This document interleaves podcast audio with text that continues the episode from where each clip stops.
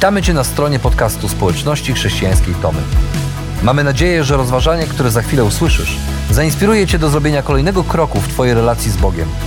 Bo w naszej społeczności zapraszamy wszystkich do relacji z Chrystusem, który zmienia wszystko.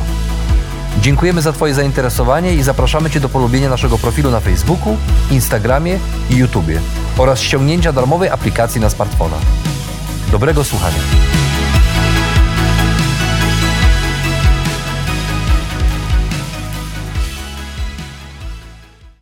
Nie ma nic trwałego na tym świecie.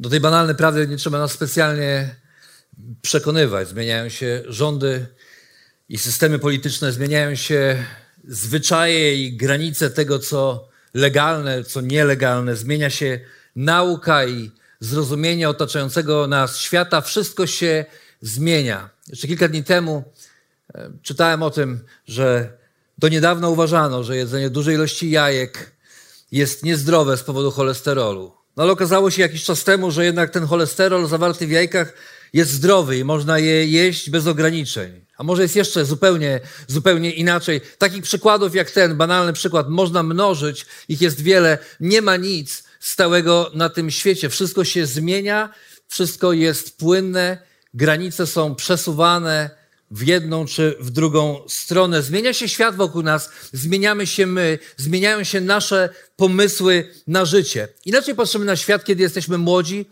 i cały świat stoi przed nami otworem. Młodzi, zdolni, atrakcyjni, jak głosił slogan jednej z uczelni. A inaczej, kiedy e, mamy już trochę lat i patrzymy na życie z perspektywy ludzi, którzy doświadczyli straty najbliższych, zawodu w relacjach czy czy finansowego bankructwa. Im bliżej końca życia tu na ziemi, tym bardziej zdajemy sobie sprawę z prawdy zawartej w słowach debiutanckiej piosenki młodego, dopiero co wchodzącego na scenę popową zespołu Atlanta. Większość wokół i tak pochłonie czas, umrzesz tak jak ja. Z ognia dym, z wody nic, z prochu piach. I choćbyśmy nie wiadomo jak starali się zatrzymać to, co w życiu jest nam dane, prędzej czy później zdajemy sobie sprawę, że w nasze życie tak naprawdę wpisana jest ciągła zmiana. Jeżeli jest coś stałego w tym życiu, które, które mamy, to właśnie zmiana jest tą, tym czymś, co się nigdy nie zmienia. Zmienia się świat wokół nas, zmieniają się ludzie, zmieniamy się my. I w tym zmieniającym się coraz szybciej świecie jakaś część nas, coś w głębi nas domaga się stałości. Chcemy wiedzieć, że jest coś, na czym możemy oprzeć swoje życie, że jest jakiś azymut, kierunek, w którym możemy podążać i że, że to się nie zmieni za pięć, za dziesięć, za piętnaście, dwadzieścia czy trzydzieści lat. Zmęczeni kolejną zmianą. Chcielibyśmy oprzeć swoje życie na prawdzie, która nie podlega zmianie. Tak często słyszymy, twoja prawda, moja prawda, a może jest po prostu prawda. Albo słyszymy, prawda leży po środku. Nie, prawda leży tam, gdzie leży. Nasze postrzeganie prawdy może się zmieniać, ale prawda leży tam, gdzie leży.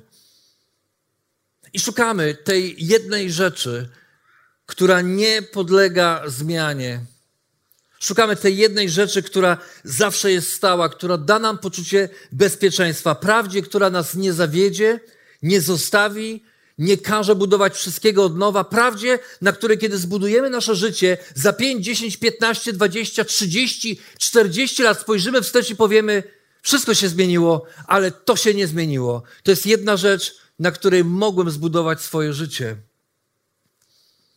I mało kto zdawał sobie sprawę z kruchości zmieniającego się świata tak bardzo, jak tak zwani mesjańscy Żydzi w pierwszym wieku po Chrystusie. Mesjańscy Żydzi to znaczy tacy Żydzi, którzy uwierzyli w to, że Chrystus jest Mesjaszem, zapowiadanym królem Izraela, tym, który przyszedł, na którego czekali, na którego wskazywali prorocy i pisma Starego Testamentu.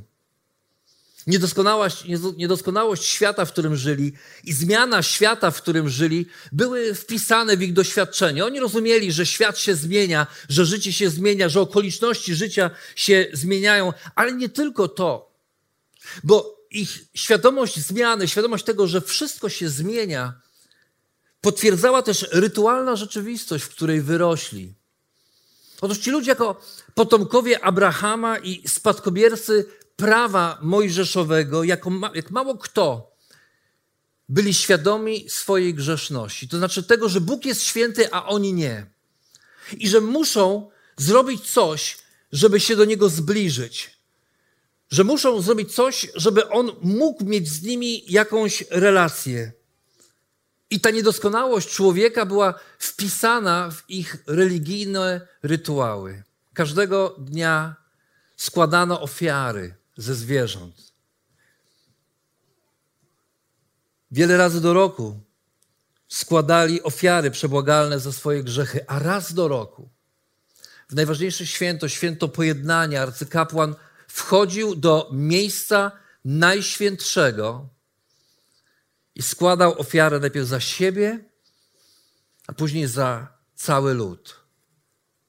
Ofiarę pojednania za grzechy swoje i całego narodu. Problem polegał na tym, że mijał kolejny rok, a oni znowu musieli wrócić do tego samego. Mijał kolejny rok, a oni znowu musieli złożyć kolejną ofiarę. Mijał kolejny rok i kapłan znowu musiał, jak co roku, wejść do miejsca najświętszego i musiał złożyć tę ofiarę za grzechy swoje i za grzechy całego narodu. Mijał kolejny rok, a ta jedna rzecz, wydawało się, pozostawała stała. Ale ona była stała tylko dlatego,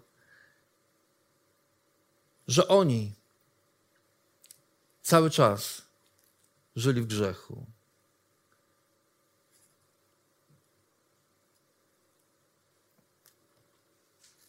Ludzie byli grzeszni i są grzeszni. Okazywało się, że te ofiary ze zwierząt składane raz do roku, czy składane kilka razy do roku, nie były w stanie wymazać grzechu ich życia. I oto pojawia się Jezus. Pojawił się Jezus z Nazaretu. Przyszedł obiecany Mesjasz. Mesjasz, na którego wielu czekało i w którego wielu Żydów uwierzyło. I kiedy uwierzyli w Niego, chcieli żyć inaczej, ale, ale nadal żyli w kulturze, w której stała świątynia, nadal byli Żydami, którzy byli świadomi swojej kultury i swojego wychowania, nadal żyli w przekonaniu, że jest, że jest świątynia, w której raz do roku składa, arcykapłan składa tę ofiarę, którą składał też rok temu i rok temu i rok temu. I zastanawiali się, czy, czy coś trzeba z tym zmienić. Żyli w ciągłym napięciu pomiędzy tym składaniem ofiar na, za grzechy, a jednocześnie świadomością tego, że Chrystus przyszedł na świat i, i złożył ofiarę, więc jak to jest? Próbowali, próbowali ułożyć sobie życie i żyć w zgodzie ze sobą, żyć w zgodzie z Bogiem, ale też jakoś poradzić sobie z tą kulturą, w której wyrośli. Z tą tradycyjną, moglibyśmy dzisiaj powiedzieć, tą tradycyjną kulturą, w której wyrośli. I dlatego autor listu do Hebrajczyków, napisanego do Żydów, którzy uwierzyli w Jezusa Mesjasza i Jego ofiarę na krzyżu, pisze do nich tak w dziesiątym rozdziale. Prawo jako zawierające sobie, w sobie cień przyszłych przywilejów, a nie sam obraz rzeczy przez te same ofiary składane stale rok w rok, w ogóle nie może doprowadzić do doskonałości tych, którzy z nimi przychodzą. Czyż nie zaprzestano by ich przynoszenia, gdyby raz oczyszczone sumienie tych, którzy je składają, pozostawało już wolne od jakiegokolwiek grzechu? Czy nie skończono by już z tym składaniem ofiar, gdyby, gdyby, moż, gdyby te ofiary mogły przynieść uwolnienie? A tymczasem ofiary te, co roku ponawiane, właśnie przypominają o grzechach. Zamiast uwolnić od grzechów, one przypominają o grzechach i mówią, jeszcze nie wystarczy, jeszcze nie wystarczy, jeszcze coś trzeba zrobić, bo jest niemożliwe, aby krew wołów i kozłów zmazywała grzechy. Dlatego w związku z przyjściem na świat Chrystus mówi, I autor listu do Hebrajczyków cytuje psalm. Nie chciałeś ofiary ani daru, lecz przygotowałeś mi ciało. Nie znalazłeś przyjemności w całopaleniach ani ofiarach za grzech. Oznajmiłem zatem, przychodzę. W zwoju księgi napisano o mnie, pragnę czynić Twoją wolę, mój Boże. Najpierw mówi, nie chciałeś ofiary ani daru oraz nie znalazłeś przyjemności w całopaleniach i ofiarach za grzech, a te przecież składa się zgodnie z prawem. Więc jak to jest? Bóg każe składać ofiary za grzech, a jednocześnie nie znajduje w nich przyjemności? Nie o to chodzi? A następnie stwierdza, oto przychodzę, aby spełnić Twoją wolę. I autor listu do Hebrajczyków pisze, unieważnia więc pierwsze, to co było kiedyś, żeby ustanowić drugie. Mocą tej samej woli jesteśmy uświęceni dzięki złożonej raz na zawsze ofierze, którą było ciało Jezusa Chrystusa. Oto w zmieniającym się i poddanym konsekwencjom grzechu świecie, w świecie ciągłej zmiany, w świecie niewystarczających, niewystarczającego zadośćuczynienia pojawia się wyłom. I pojawia się pierwsza stała nowego sposobu myślenia. Pierwsza prawda, na której od tego czasu wszyscy ludzie, nie tylko ci, którzy słuchali tamtych słów, ale ludzie pod każdą szerokością geograficzną i my, i my dzisiaj, tutaj w Zakościelu, niezależnie od tego, skąd przyjechaliśmy, możemy oprzeć swoje życie.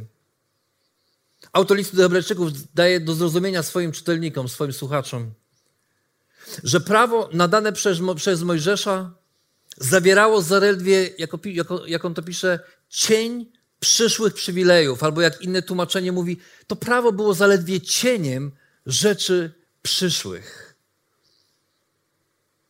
Cień nigdy nie jest cel, celem samym w sobie. Cień jest tylko znikomym obrazem obiektu, który rzuca ten cień. Nikt przy zdrowych zmysłach nie powie, że cień drzewa jest drzewem i że w jego koronie ptaki mogą uwić swoje gniazda. Nikt tego nie powie. Nikt nie powie, że cień domu jest miejscem, które może chronić nas przed deszczem, przed zimnem. Cień domu jest tylko cieniem, choćby największym, choćby najbardziej znaczącym, ale tylko cieniem, który jest, a potem znika. Cień jest tylko cieniem. Tak jak drogowskaz nie jest celem samym w sobie, ale wskazuje na, na pewien cel, który jest przed nami. Tak samo cień nie jest sednem danego obiektu, tylko wskazuje na ten obiekt. I dlatego prawo, pisze autor listu do Hebrajczyków, dlatego prawo było zaledwie cieniem większej rzeczywistości. Dlatego ofiary przebłagalne za grzech opisane w prawie nie mogły przywieźć ludzi do doskonałości. Nie mogły dać im tego, na co czekali, bo krew wołów i kozłów nie mogła zmazać grzechu. Ich zadaniem było to, żeby wskazać na prawdziwy obiekt, prawdziwy cel. One przez lata, przez wieki miały doprowadzić, do, miały doprowadzić ludzi do jednej ofiary, do ofiary doskonałej, którą Chrystus na krzyżu Golgoty złożył raz na zawsze. A kiedy to zrobił? Kiedy Chrystus raz na zawsze umarł na krzyżu Golgoty, to ta fraza raz na zawsze powtarza się kilkakrotnie w tym fragmencie, który dzisiaj czytamy. Kiedy Chrystus raz na zawsze oddał swoje życie za nas, nie ma potrzeby, nie ma potrzeby odtwarzania kolejnych rytuałów, nie ma potrzeby kolejnych obrządków, nie ma potrzeby kolejnego, kolejnego wracania do rzeczy, które mogą nawet, albo odtwarzania rzeczy, które może, może nawet i ładnie brzmią, może nawet ładnie wyglądają, może nawet mają swój pewien urok, ale one nie są w stanie dać nam tego, co dał Chrystus, kiedy umarł na krzyżu. I co więcej, autor listu do Hebrajczyków mówi, nie ma potrzeby do tego wracać. Ofiara Jezusa unieważnia stary porządek raz na zawsze. I raz na zawsze wprowadza nowy, stały porządek, czyniąc nas doskonałymi w oczach Boga. Nie dlatego, że jesteśmy tacy super, ale dlatego, że Chrystus umierając jako ofiara przebogalna za grzechy dał nam możliwość stanięcia wobec Boga, który patrzy na nas przez pryzmat tego, co wydarzyło się na krzyżu i mówi: jesteś usprawiedliwiony, jesteś usprawiedliwiona, jesteś doskonały, jesteś doskonała, bo patrzę na ciebie przez pryzmat krwi mojego Syna. I to jest jedna rzecz, jedna stała rzecz, która nie musi się zmienić w naszym życiu. I powiesz: no dobrze, no ale co to ma związek ze mną? Nie jestem wychowany w żydowskiej kulturze, nie przestrzegam prawa mojżeszowego, nie składam ofiar całopalnych za grzechy. Być może tak jest. Ale wielu z nas w te miejsca obrządu, obrządków i ofiar składanych kiedyś za grzechy wprowadziło sobie nowe rzeczy. Mamy nasze obrzędy, mamy nasze zwyczaje. One może są fajne, są piękne, może są ładne, ale niech mi będzie wolno z całą stanowczością i miłością, jaką mogę tylko wyrazić, to z tego miejsca powiedzieć jasno i na tyle klarownie, na ile mogę to powiedzieć. Te wszystkie rzeczy nie są w stanie, nie są w stanie zastąpić tego, co Chrystus już uczynił. I co więcej, nie ma potrzeby, aby je powtarzać rok w rok, dzień w dzień, tydzień po tygodniu. Niezależnie od tego, jakiego kościoła jesteśmy częścią. W naszym kraju jest tak, że w jednym kościele są rzeczy, które są odtwarzane co tydzień, co, co, co, codziennie i tak się dzieje. I Jezus mówi, nie, autor listu do Hebrajczyków mówi, nie trzeba tego, nie trzeba tego odtwarzać, nie trzeba tego powtarzać. Chrystus umarł raz na zawsze. W naszych społecznościach, ewangelicznych społecznościach, kiedy, kiedy przychodzimy do Jezusa, często wnosimy ze sobą również stare przyzwyczajenia i wydaje nam się, że jak będziemy robić więcej tego samego, to w jakiś sposób przebłagamy Boga. Nie możesz przebłagać Boga.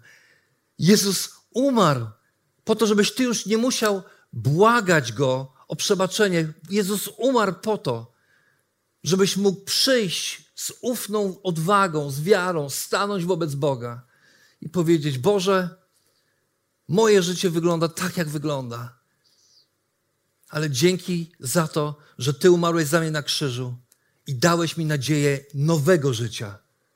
I to Tobie należy się chwała, a nie mi. Wydaje nam się czasem, że nasza obrzędowość kulturowa, religijna, polska, tradycyjna może, może pomóc nam uzyskać przychylność Boga. Nie może. To wszystko są zaledwie cienie rzeczy przyszłych, mówi autor listu do Hebrajczyków. One bardziej wskazują na naszą potrzebę rozliczenia się z naszą grzeszną naturą niż Bożym pomysłem na to, jak to zrobić.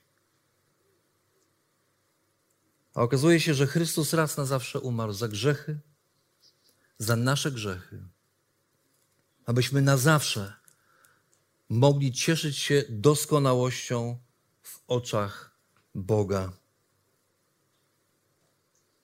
I niech mi wolno będzie powiedzieć jedną rzecz. Jak bardzo ważne są to słowa w kulturze, w której, w naszej kulturze, w której tak często słyszymy na zakończenie nabożeństwa czy mszy: idźcie, ofiara spełniona. Nie trzeba spełniać kolejnej ofiary. My nie potrzebujemy już spełniać kolejnej ofiary. Chrystus ofiarowuje siebie, ofiarował siebie raz na zawsze. I tak jak myślimy o Jego ofierze, my nie musimy jej już na nowo wykonywać, my musimy ją wspominać i to robimy. Ilekroć przypominamy sobie pod postacią chleba i wina, że Chrystus za nas umarł. A jednak autor listu do Hebrajczyków podpowiada nam jeszcze drugą stałą do tego równania i mówił tak: ponadto każdy kapłan przystępuje codziennie do służby i wielokrotnie składa te same ofiary, które w ogóle nie mogą zmazać grzechów. Jezus natomiast po złożeniu jednej ofiary za grzechy na zawsze zasiadł po prawicy Boga i czeka odtąd, aż Jego wrogowie staną się podnóżkiem dla Jego stóp. Jedną bowiem ofiarą uczynił na zawsze doskonałymi tych, których uświęca. Okazuje się, że Chrystus nie tylko raz na zawsze umarł I tym jego ofiara różni się od starotestamentowych wołów i kozłów. Ale Chrystus też raz na zawsze zmartwychwstał. Po złożeniu jednej ofiary za grzechy na zawsze zasiadł po prawicy Boga i czeka odtąd, aż jego wrogowie staną się podnóżkiem dla jego stóp. Mamy różne obrazy Chrystusa. Wychowujemy się z różnymi obrazami Boga, który przychodzi na świat. Często jesteśmy przywiązani do tych obrazów z Bożego Narodzenia, tego dzieciątka w żłóbku. Często patrzymy na to i to jest taki ciepły, miły obraz, ale rzadko kiedy zdajemy sobie sprawę z tego, że Chrystus nie tylko raz na zawsze umarł, Chrystus raz na zawsze zmartwychwstał i że On już nie... On już, już Go nie widzimy tutaj, nie zobaczymy Go tutaj do momentu, aż powróci, bo On już siedzi na tronie. On króluje. On panuje, On pokonał śmierć, On nie przeprasza za to, że jest, że żyje, On nie przeprasza za to, kim jest, On nie przeprasza za to, co powiedział, On nie próbuje wkupić się w Twoje czy moje łaski, On nie musi tego robić. Chrystus umarł i zmartwychwstał, raz na zawsze pokonał śmierć, raz na zawsze dał każdemu z nas nadzieję wiecznego życia. I dzisiaj siedzi na tronie i cokolwiek chcesz z Nim zrobić, jakkolwiek chcesz Go sobie wyobrazić, jakkolwiek chcesz o Nim pomyśleć, On mówi: jestem na tronie, jestem królem i drugi raz nie będzie już zmartwychwstania, mojego zmartwychwstania, mówi Jezus. Drugi raz po prostu powrócę. Tam, gdzie kapłan musiał wielokrotnie składać te same ofiary, które nie mogły zmazać grzechów. Tam Chrystus stał się ofiarą, raz na zawsze usprawiedliwił nas przed Bogiem, a na dowód swojej wyjątkowości, na dowód swojego zwycięstwa nad grzechem i śmiercią powstał z martwych i zasiadł po prawicy Ojca. On nie musi już powielać tego samego, On nie musi już znowu składać z siebie ofiary. On panuje i czeka, aż ostatecznie Jego wrogowie zostaną rzuceni u Jego stóp. Taki jest Chrystus. I o tym autor listu do Hebrajczyków chce nam powiedzieć. Dzisiaj Wielkanoc, Anno Domini dwa tysiące dwudziestego pierwszego roku. Że zmartwychwstanie obok śmierci na krzyżu jest drugim wyłomem i drugą stałą w zmieniającym się wokół nas świecie. Zmartwychwstanie przypomina nam, że śmierć nie jest końcem wszystkiego, że nawet jeżeli prawdą jest, Prawdą jest to, co wyśpiewuje zespół Atlanta, że większość wokół i tak pochłonie czas. Umrzesz tak jak ja, z ognia dym, z wody pył, nic, z prochu piach. To zmartwychwstanie Chrystusa każe nam wierzyć. Jak pisał starożytny pisarz Horacy, że non omnis moriar, że nie wszystek umrę, ale nie dlatego, że będę żył po tej stronie wieczności, dzięki swoim dziełom, które stworzyłem na tym świecie, ale dlatego, że moja nieśmiertelność jest zagwarantowana jedynym, niepowtarzalnym i nie mającym precedensu w historii dziełem Jezusa na ziemi, jakim była Jego śmierć i Jego zmartwychwstanie. Poświadcza nam to również Duch Święty, pisze, pisze autor listu Hebrajczyków, dlatego, że po słowach z Księgi Jeremiasza takie przymierze zawrę z nimi. Po upływie tych dni, mówi Pan, moje prawa włożę w ich serca, wypiszę je na ich umysłach. Dodaję, a ich grzechów i nieprawości już więcej nie wspomnę. Bo tam, gdzie jest przebaczenie, nie ma już potrzeby składania ofiary za grzech.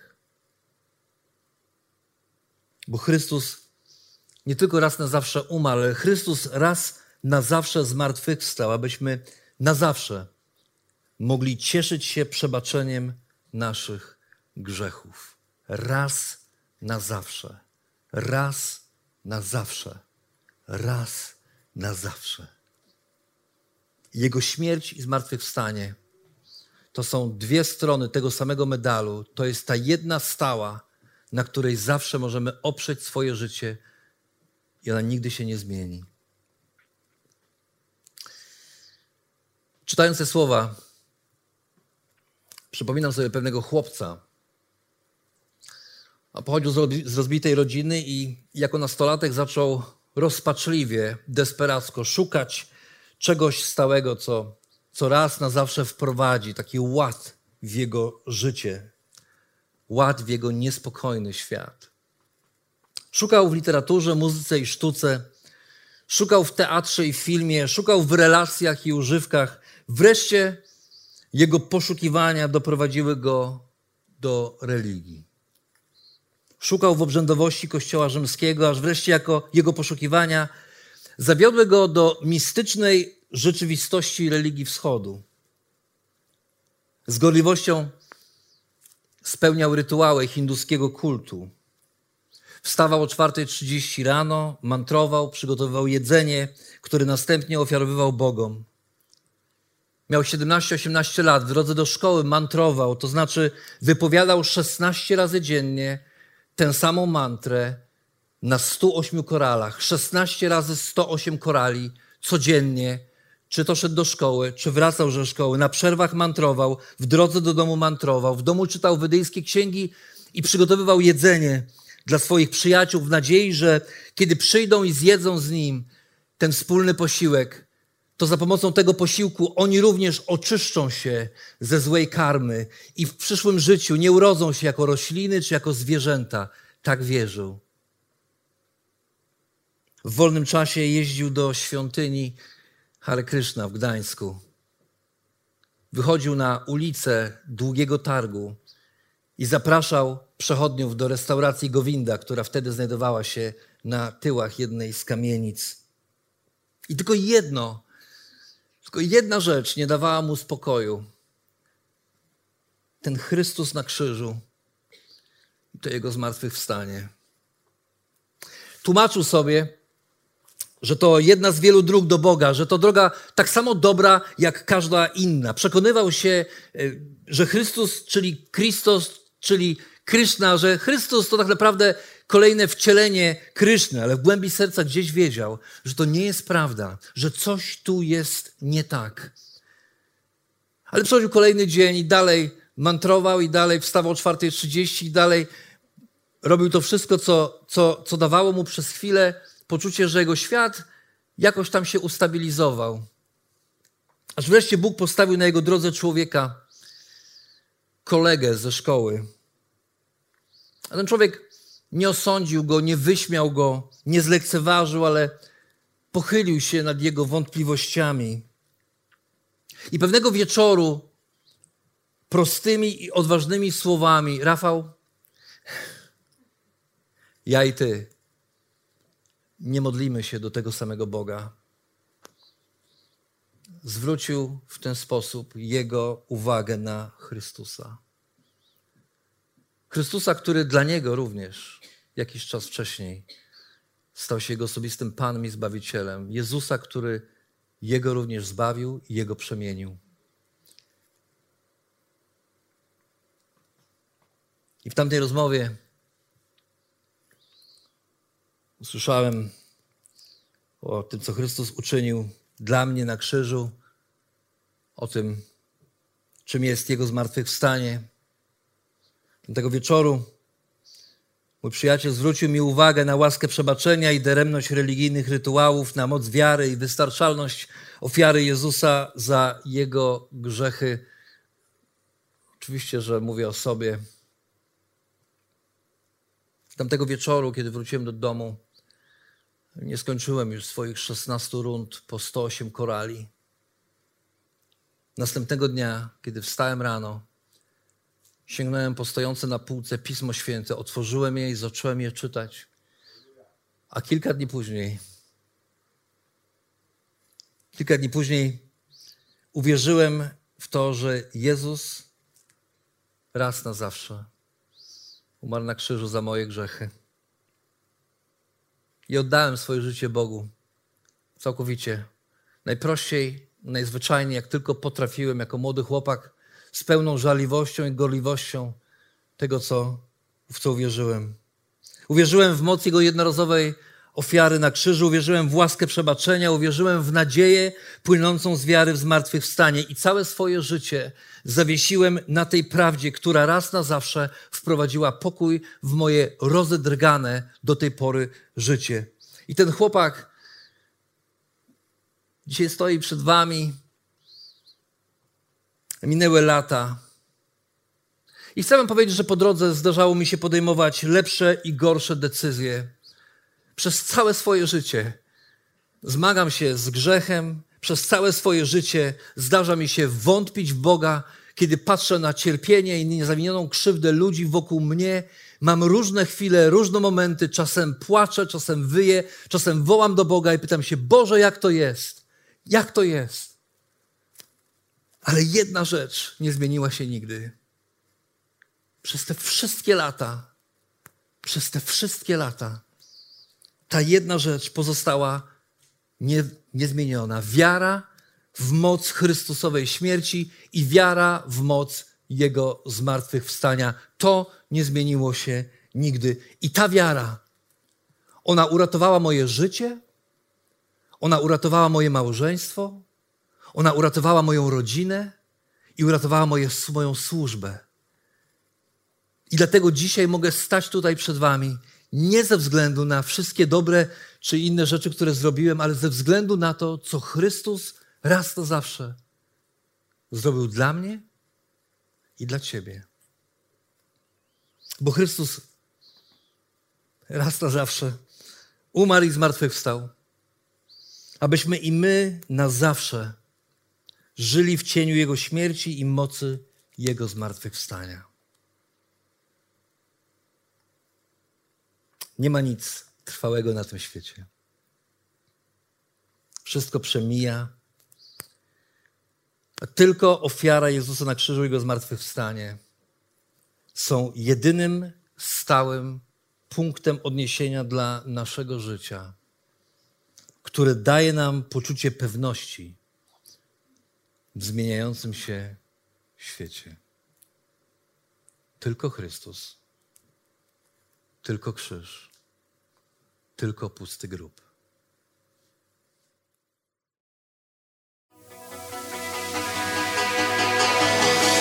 Jeszcze raz dziękujemy za wysłuchanie naszego rozważania.